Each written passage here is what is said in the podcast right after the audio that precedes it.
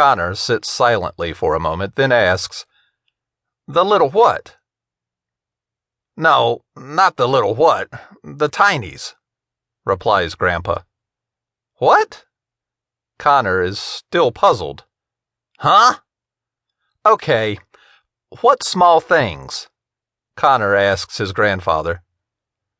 Small things? Well, you said you were getting too old to take care of a small something or other. I didn't say small, I said Tinys. Grandpa responds. Okay, and I said a tiny what? Well, you know, the wee folk. Grandpa tries to explain. The wee folk. What are wee folk? The Tinys. Huh? Grandma, shaking her head, sits down next to Conor and takes his hand. She looks over at her husband of 47 years. Let me try to explain it to him, dear. You see, Conor, our family, going back four generations, has had a secret task to perform to watch over some very special friends. Your grandpa and I have been the guardians now for more than 40 years. And your father was to take over this year. But now that he's gone, it, well, it's fallen to you to take charge. With the last few words, tears form in her eyes and she starts to weep. Conor put his arm around her Grandma, it's going to be okay.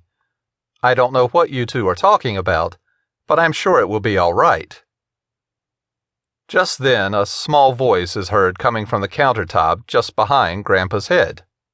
Well, maybe I should explain things to him. Conor looks from Grandpa to Grandma, then back to Grandpa, wondering where the voice is coming from. Then, from behind the cookie jar, comes the smallest man Conor has ever seen. A tiny, little man, no more than 12 inches tall, with shoulder length, wavy gray hair and a beard flowing down to his chest. He has dark green eyes and a friendly smile, and is wearing a forest green jacket, brown pants, and a floppy hat. Conor sits there stunned as the tiny man walks across the counter to the edge leans on Grandpa's shoulder, crosses his legs, and stands there smiling. He looks at Grandpa, and they exchange winks. Conor, Grandpa announces, I would like to introduce you to my old and dear friend, Mr. Daniel O'Doul, known to all as Graybeard. Mouth and eyes wide open, Conor continues to stare, wordlessly. Grandma nudges Conor with her elbow. Mind your manners, dear. Looking at her, then to Grandpa, then to Graybeard, Conor tries to speak.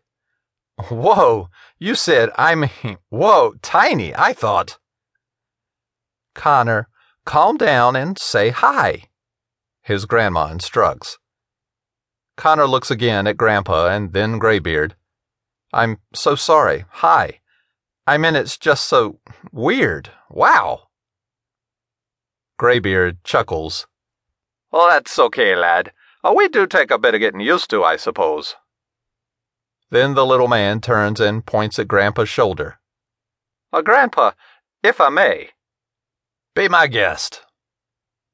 Grandpa replies with a smile as he watches Conor's face. The tiny man climbs up on Grandpa's shoulder and slides down his arm to the tabletop, walks over to look up at Conor and extends his hand.